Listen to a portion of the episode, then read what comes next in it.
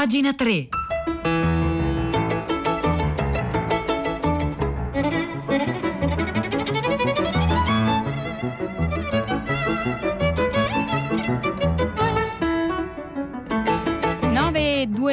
Buongiorno da Marzia Coronati, ben trovate e ben trovati a pagina 3, la cultura nei giornali, nel web e nelle riviste. Oggi è giovedì 16 settembre, mentre Edoardo Camurri, come già vi ha anticipato lui stesso ieri, è impegnato a Pordenone dove eh, ieri ha condotto una diretta per la giornata inaugurale di Pordenone Legge. Noi da Roma, da Via Asiago, sfogliamo con voi per la prossima mezz'ora le pagine culturali dei giornali e iniziamo proprio da Pordenone, dove appunto da ieri, 15 settembre, fino a domenica 19, decine di autrici e di autori si incontreranno e presenteranno i loro libri. Peraltro vi ricordo che dal convento di San Francesco da domani, venerdì 17 fino a, don- a domenica ci saranno le dirette di Fahrenheit, per cui potete anche andare a vedere la radio, appunto la radio che è tornata finalmente in piazza. Comunque, tra le molte,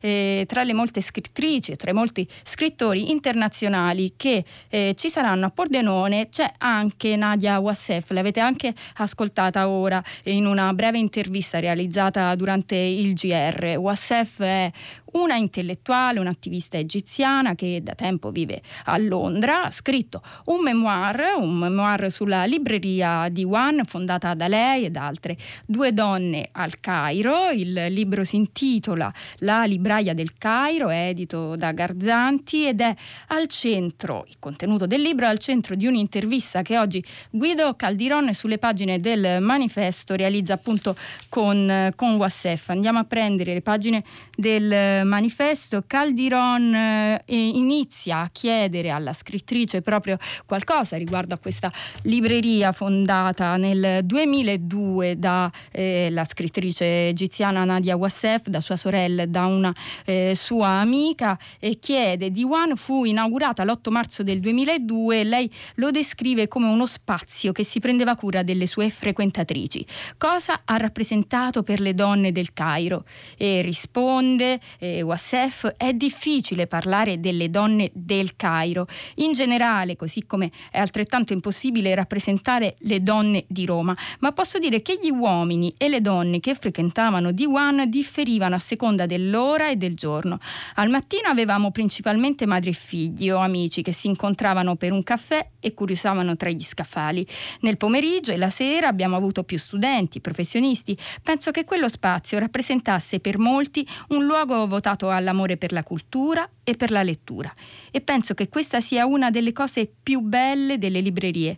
Sono spazi pubblici dove si svolgono ricerche private. E nel libro, spiega Guido Caldiron, eh, le, eh, si parla dell'Egitto, di come la letteratura fosse morta per mano della burocrazia e della censura che controllava ogni aspetto della società nell'ambito di quel socialismo fallito che ha dominato a lungo il paese e chiede alla scrittrice egiziana Wassef qualcosa è però cambia- è iniziato a cambiare piano piano, forse è stata anche grazie a iniziative come quella di Diwan e risponde risponde eh, Wassef, in Egitto le cose sono cambiate all'inizio del XXI secolo e questo per molte ragioni, felici coincidenze che significavano che ci trovavamo al momento giusto, nel posto giusto. C'era un grande ottimismo, una forte speranza di cambiamento. Politiche economiche promettevano prosperità, oltre al fatto che una generazione di giovani che avevano studiato all'estero stava scegliendo di tornare a lavorare nel, nel proprio paese. E ricorda Guido Caldiron che tra gli scaffali della libreria di One del Cairo c'è una categoria inventata eh, da Wassef stessa che riunisce testi che raccontavano in molti modi la storia del paese fin dalle sue origini. Eh, se l'egittologia è un'invenzione occidentale, scrive eh, Caldirol su questo articolo, in questa intervista che potete ritrovare sulle pagine del, del manifesto, scrive Caldiron, se l'egittologia è un'invenzione occidentale, la libreria sembra avere così ricongiunto lo sguardo proiettato dall'esterno verso l'Egitto con quello dei suoi stessi cittadini. A questo commento eh, risponde Wassef, amo la storia e penso che gli individui e le comunità trarrebbero beneficio da una maggiore intimità con il passato. Non voglio riscrivere la storia, ma vorrei che si disponesse di una lente più ampia nella lettura degli eventi, tale da permettere di inserire punti di vista diversi e voci inedite. Credo anche nella possibilità di fare proprio il passato piuttosto che nel fuggire da esso. Quando penso ai manufatti dell'antico Egitto sparsi in tutto il mondo, dalle maschere agli obelischi a interi templi, se i paesi insistono nel mantenere ciò che non gli appartiene, allora credo che dovrebbero raccontare tutta la storia, come sono stati presi quegli oggetti e quei simboli, perché e da parte di chi?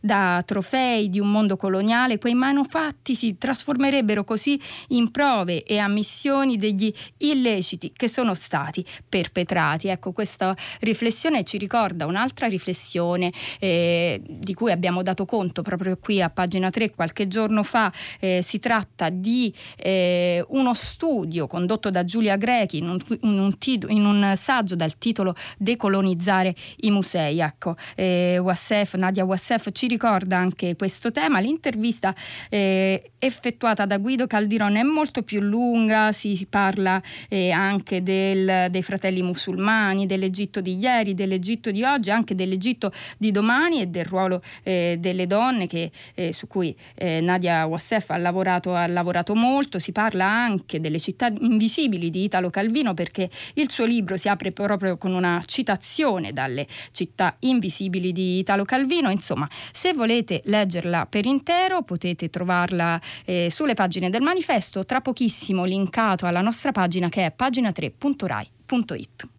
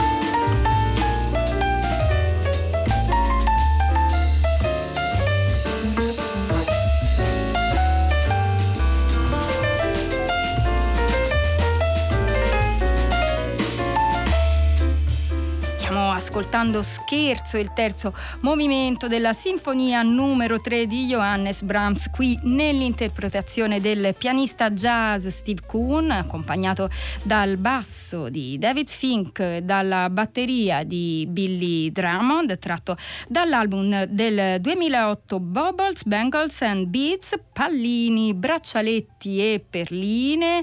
Ecco, le palline, le braccialetti e le perline di Steve Kuhn, il suo pianoforte ci terrà compagnia in questa puntata di oggi. Noi proseguiamo la lettura delle pagine culturali, andiamo su quelle del mattino, che è uno dei pochi giornali che ricorda questa mattina Tullio Pironti, editore, libraio e ex pugile. Ne parliamo tra pochissimo. Prima però Pietro del Soldà in collegamento con noi ci dirà quale sarà il tema di tutta la città ne parla in onda dalle 10. Buongiorno Pietro.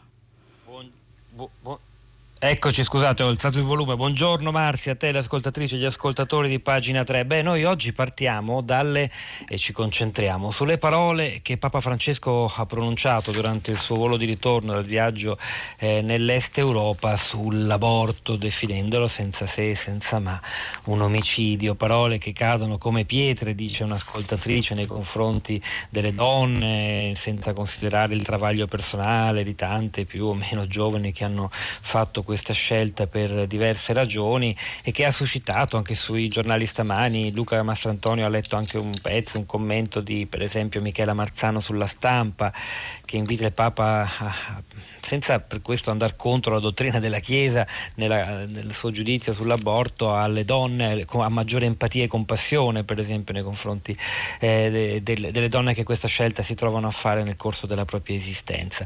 Noi di questo parliamo perché ci sembra un tema gigantesco eh, che, del quale mm, insomma, parlare anche insieme alle nostre ascoltatrici, agli ascoltatori se hanno voglia di intervenire, di condividere il loro pensiero, le loro esperienze o testimonianze. Quindi noi ci siamo, scriveteci in diretta dalle 10. Grazie Pietro, il numero è sempre Grazie. lo stesso, 335 5634 296, state già scrivendo. Qualcuno ad esempio chiede eh, perché non è stato ancora ricordato Tullio eh, Pironti in radio, ecco lo stiamo facendo, eh, è, è, morto in realtà eh, da poche ore, alcuni giornali non hanno fatto in tempo eh, a parlarne, probabilmente se ne farà, eh, probabilmente lo faranno domani, sicuramente l'ha fatto il mattino Torino, eh, visto che Pironti insomma, era molto caro alla eh, città di Napoli. L'ha fatto Ugo Cundari con un affettuoso eh, ricordo. Andiamo a leggerne una parte. Scrive Cundari: È caduto a terra di botto. Se n'è andato così uno degli ultimi grandi editori napole- napoletani, 84 anni compiuti a giugno. Negli ultimi mesi aveva perso un po' dell'entusiasmo che aveva contraddistinto la sua carriera di editore, libraio spavaldo Leonardo, iniziata a dieci anni a fianco del padre, proseguita poi con eh, i primi titoli eretici, a cominciare da una raccolta di poesie spinte in eh, napoletano. Negli ultimi mesi aveva mollato un po' anche la casa editrice, l'unico dipendente è tornato da poco a lavorare dopo un lungo periodo di cassa integrazione, eppure quella luce negli occhi ancora si accendeva. L'hanno notata alcuni dei clienti che affollavano la libreria di Piazza Dante per comprare i libri scolastici. Eh, quando riesco a guadagnare, poi posso investire durante il resto dell'anno, diceva, eh, diceva sempre. Spesso poi raccontava che non era sicuro che i napoletani ancora lo consideravano un uomo importante e invece in tanti lo andavano a omaggiare in libreria, ricorda eh, Kundari sul mattino. Quando non era impegnato in una partita a scacchi, lui parlava con tutti, con la sigaretta perennemente accesa in bocca e ancora ci teneva a mostrare che era in forma, che non si era rammollito, che ancora ti poteva sorprendere con un gancio perché appunto oltre ad essere un intellettuale, un editore e uno scrittore, eh, fu anche un pugile eh, Tullio Pironti. Ecco, eh, un progetto ce l'aveva, ne parlava spesso, avrebbe voluto pubblicare un catalogo storico, segnalare tutti i libri di successo che era riuscito a editare, aiutare la memoria di chi memoria non ne ha, perché mi sono tolto grandi soddisfazioni, ho combattuto con i grandi editori del nord e spesso ho vinto, ho strappato titoli e autori a Mondadori e Adelphi e adesso chi se lo ricorda?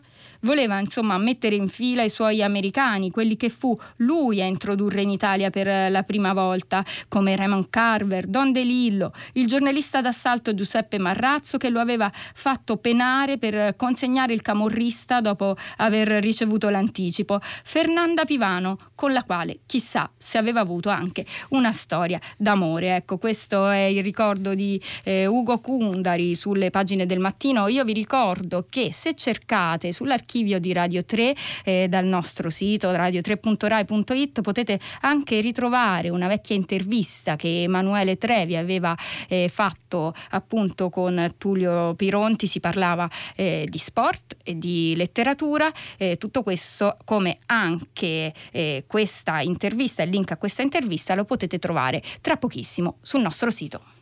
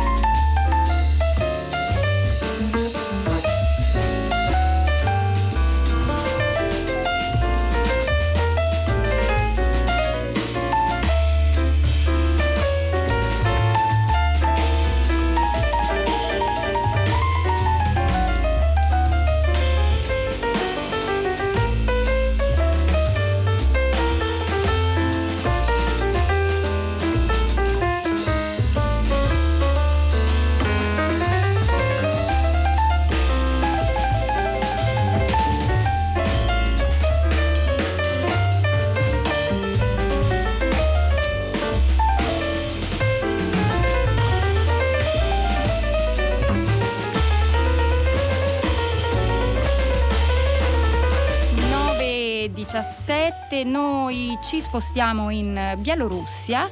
Caterina Maniaci oggi sul Libero ripercorre i contenuti di un libro del bielorusso Sasha Filippenko, un romanzo dal titolo Croci Rosse, che racconta cosa accadeva negli URSS degli anni 40 ai prigionieri, ai prigionieri di guerra, nell'URSS degli anni 40, scusate. Sasha Filippenko ha 37 anni, i suoi scritti e romanzi stanno diventando testi di culto, soprattutto per chi si oppone al regime di Alexander Lukashenko e proprio Sasha Filippenko a Maniaci racconta come è nato questo suo ultimo romanzo, Croci Rosse. Una volta, spiega, porgendomi un mio romanzo da autografare, un lettore mi disse di essere un archivista e mi chiese se potevo essere interessato a ricevere dei documenti storici su cui stava lavorando. Per qualche anno, pur imparando dettagli anche atroci, non ci trovai storie interessanti da sviluppare. Poi un giorno ricevetti una sua telefonata. Aveva trovato un paio di lettere che il Comitato internazionale della Croce Rossa aveva mandato ai nostri vertici a cui era stato vietato di rispondere. Me ne accennò il contenuto e nel tempo di una doccia il romanzo era, era pronto. È nata così la storia di Tatiana, che è la protagonista di questo libro Croci Rosse di Sasha eh, Filippenko. Tatiana è un'ex dattilografa al commissariato del popolo agli esteri, ora molto anziana e malata, che diventa la testimone di come l'URSS avesse scelto di non curarsi dei suoi prigionieri di guerra, scrive questo appunto Caterina Maniaci sulle pagine del Libero, e di come riuscì a inferire sulla vita di milioni di persone innocenti. Filippenko ha ricostruito con cura minuziosa gli scambi epistolari fra la Croce Rossa internazionale e il governo eh, sovietico, emersi dall'archivio della Croce Rossa di Ginevra e parzialmente riportati anche in appendice al romanzo, creando personaggi e storie parallele intessute di commozione, interpretate come un linguaggio denso e a tratti poetico.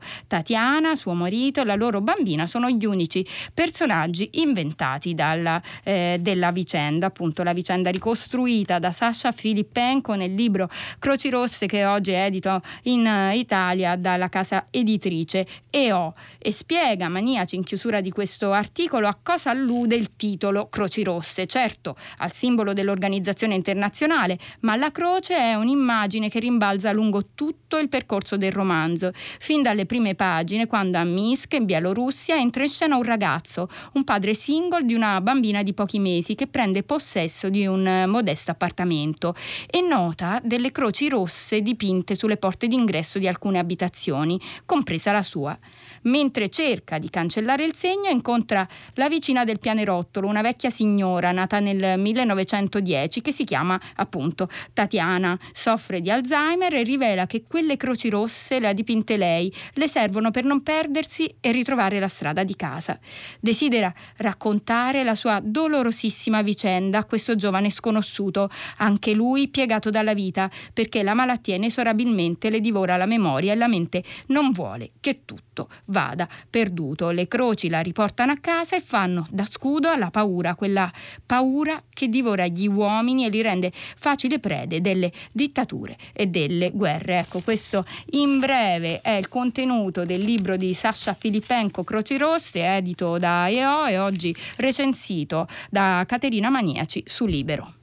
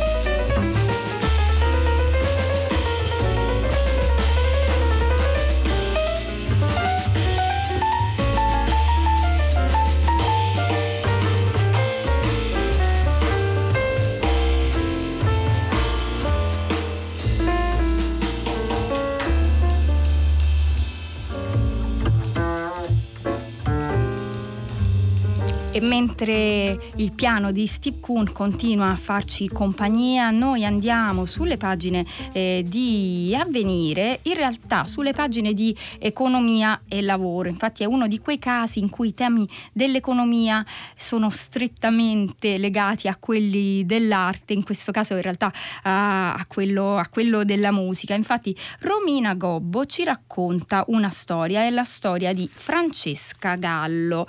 E scrive Romina Gobbo c'era una volta un noce piantato alla nascita di una bambina destinata a diventare il baule della sua dote, ma non avvenne perché la bambina, diventata ragazza nella seconda guerra mondiale, morì sotto un bombardamento. Poco dopo morì anche il noce, chissà, forse di crepacuore tagliato, vent'anni di stagionatura, per poi diventare una fisarmonica costruita dalla trevigiana Francesca Gallo, l'artigiana che non ti aspetti perché è anche etnomusicologa, filologa, ricercatrice storica e la sua bottega in via Arturo Martini a Treviso è prima un cenacolo di artisti e poi un luogo dove acquistare. Ecco, Romina Gobbo traccia un ritratto di Francesca Gallo, classe 1976, diplomata in canto al conservatorio, è una cantastorie con oltre 200 concerti di musica tradizionale in 24 stati diversi, ma è anche l'unica donna al mondo costruttrice di fisarmoniche.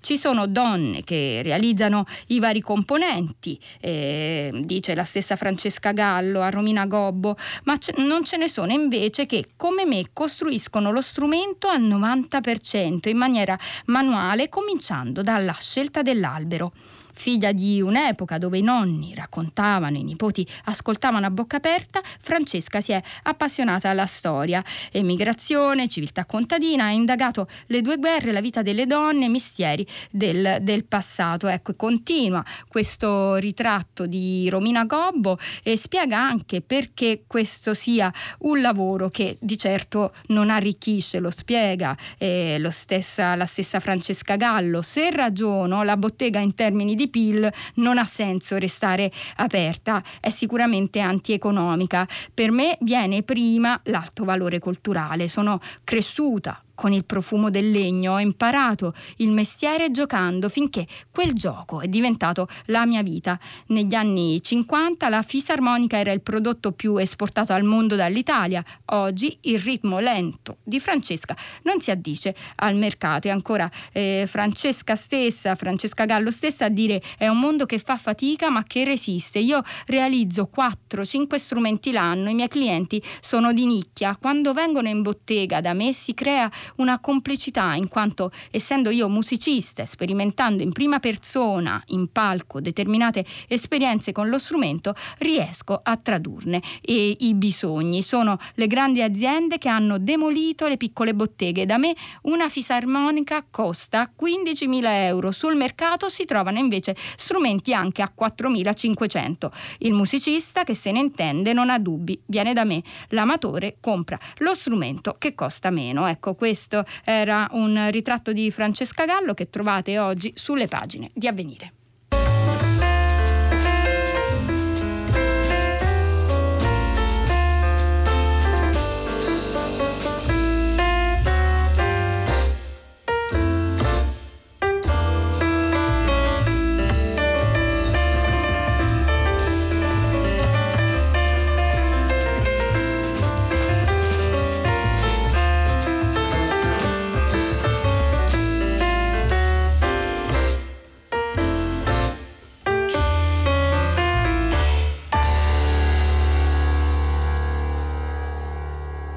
Ed erano le ultime note di scherzo, terzo movimento della sinfonia numero 3 di Johannes Brahms, qui nell'interpretazione del pianista jazz Steve Kuhn, accompagnato dal basso di David Fink e dalla batteria di Billy Drummond. Tra poco il microfono passa ad Arturo Stalteri per primo movimento. Io faccio ancora in tempo a segnalarvi un'ultima notizia dalle pagine culturali. Ne ha parlato anche ieri lui Luigi Spinola durante eh, la rassegna internazionale del mattino. Broadway rimette in strada i cartelloni e riprende la programmazione degli spettacoli nei teatri di New York. Ne parla anche Gennaro Serio questa mattina sulle pagine del manifesto in un articolo che inizia così non era mai accaduto che Broadway rimanesse chiusa tanto a lungo e adesso la più lunga interruzione nella storia del teatro newyorkese è finita. Alcuni dei più imponenti spettacoli del musical hanno ripreso la rappresentazione.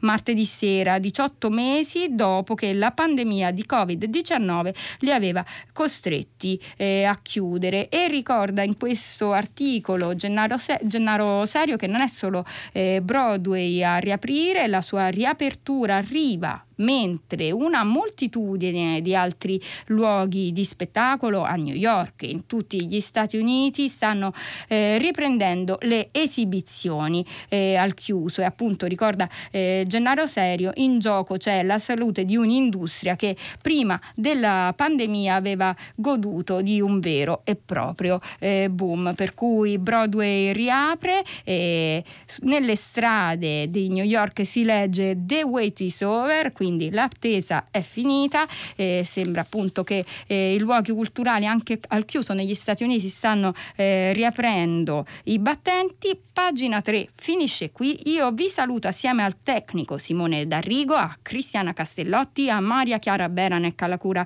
del programma, a Manuel De Lucia oggi in regia, un saluto da Marzia Coronati, l'appuntamento con Pagina 3 è per domani alle 9 quando ritroverete a questi microfoni Edoardo Camurri.